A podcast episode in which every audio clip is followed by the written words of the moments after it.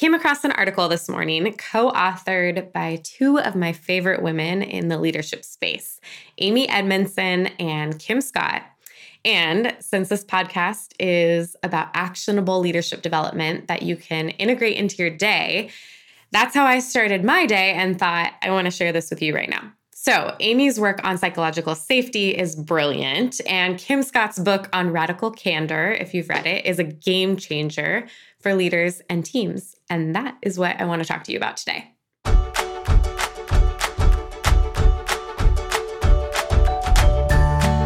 Welcome to the Coffee on Leadership podcast. I'm Shaylee Trentum, a higher education practitioner and professor turned consultant, guiding leaders in cultivating creativity and wholeness through learning and development. And this podcast is a whole lot of that, fit into short segments you can listen to over a cup of coffee. Meet me here as I design conversations around leadership that you can authentically integrate into the spaces where you lead and have impact. Cheers.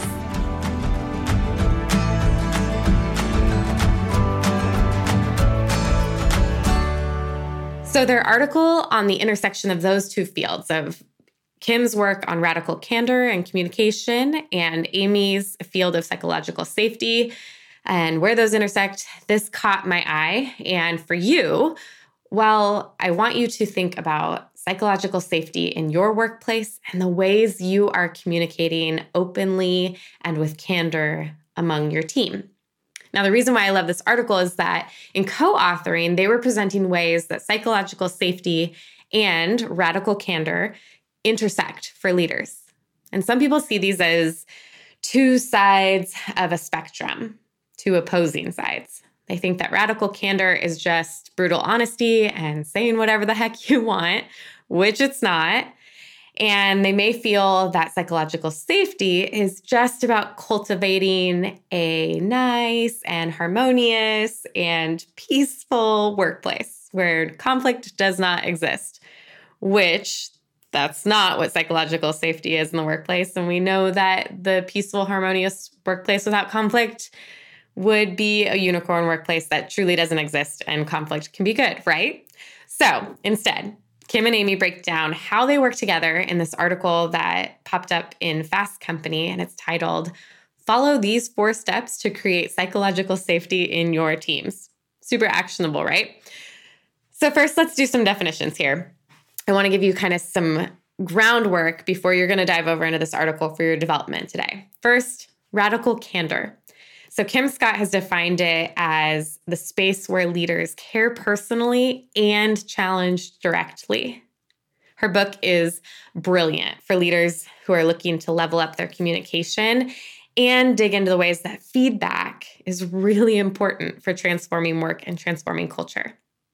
Then, on the flip side, if you're new to the work of Amy Edmondson, she defines psychological safety as the shared belief that a team is safe for interpersonal risk taking.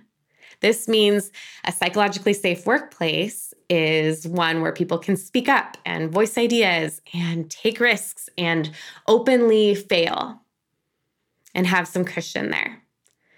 So, we can generally in this field recognize that psychologically safe workplaces where people feel safe to take risks and fail and become more resilient would require workplaces where people also feel capable of communicating, right?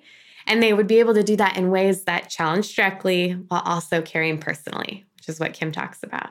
So, this article, of course, is going to make sense to most leaders already who follow these two women aka me, and why I'm sharing with you.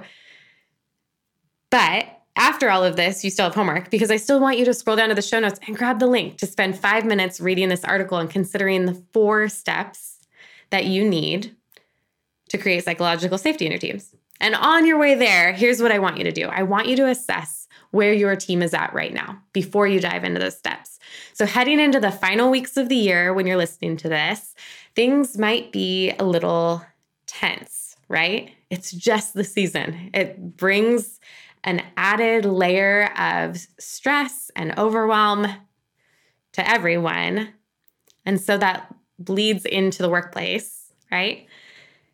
And when it feels like the stakes are higher, we tend to play it safe.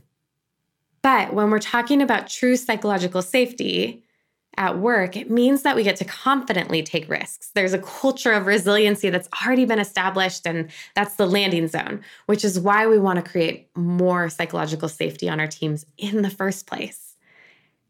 So, as you're thinking about this, as you're thinking, like, man, it is a tricky season, and I also want to be a leader who's always considering bettering our workplace and considering how people are feeling safe in the moment I want you to think about how your team might be feeling right now. Because maybe it's the end of the year and they are hustling to meet sales goals for the end of Q4. Or maybe they have an upcoming annual performance review that they are worried about or thinking about or considering, or wrapping up a project on time, even if new info has presented itself, but they're like, I have to finish this by the time I take a holiday break it might be impacting how they're feeling about risk taking in general and how risk and failure might impact the way people see them. So think about the people around you and are they able to voice opinions about the changes coming up in 2023? Can they share ideas about how to kick off 2023 better? Can they ask for help right now? And likewise, adding to that is what's going on outside of work, right? Christmas parties and school plays and family illness and travel plans and traditions, et cetera, et cetera, et cetera, might all be contributing to the way that we are communicating at work or the way that we are showing up at work. That overwhelm of all the end of the year brings, both personally and professionally, could be contributing to shared feelings of impending doom or interpersonal failure which dampens overall engagement, our well being, and psychological safety of the team as a whole. So, you leader, I want you to consider the ways you are leading to encourage psychological safety. Those questions I just asked what are people stressed about? What are people overwhelmed about? Are they able to voice opinions? Can they share ideas? Can they ask for help? How are you leading to encourage psychological safety and interpersonal well being today. Care personally, challenge directly, stay curious, and consider how psychological safety comes first for you and your team. All right, go top off your coffee, dive into that article, and find one way that you can start to put this into action today, or utilize one step in that article to start facilitating and fostering a workplace of psychological safety. Leadership requires you to make the first move and start putting it into action now. Make it happen. Thanks for listening to the Coffee on Leadership podcast. Take a few moments to reflect on how you will integrate today's episode into your life and let me know if it was helpful to your leadership. Reach out, visit my website, or leave a comment. And don't forget to share with colleagues and subscribe for future learning. Until our next cup of coffee together, cheers.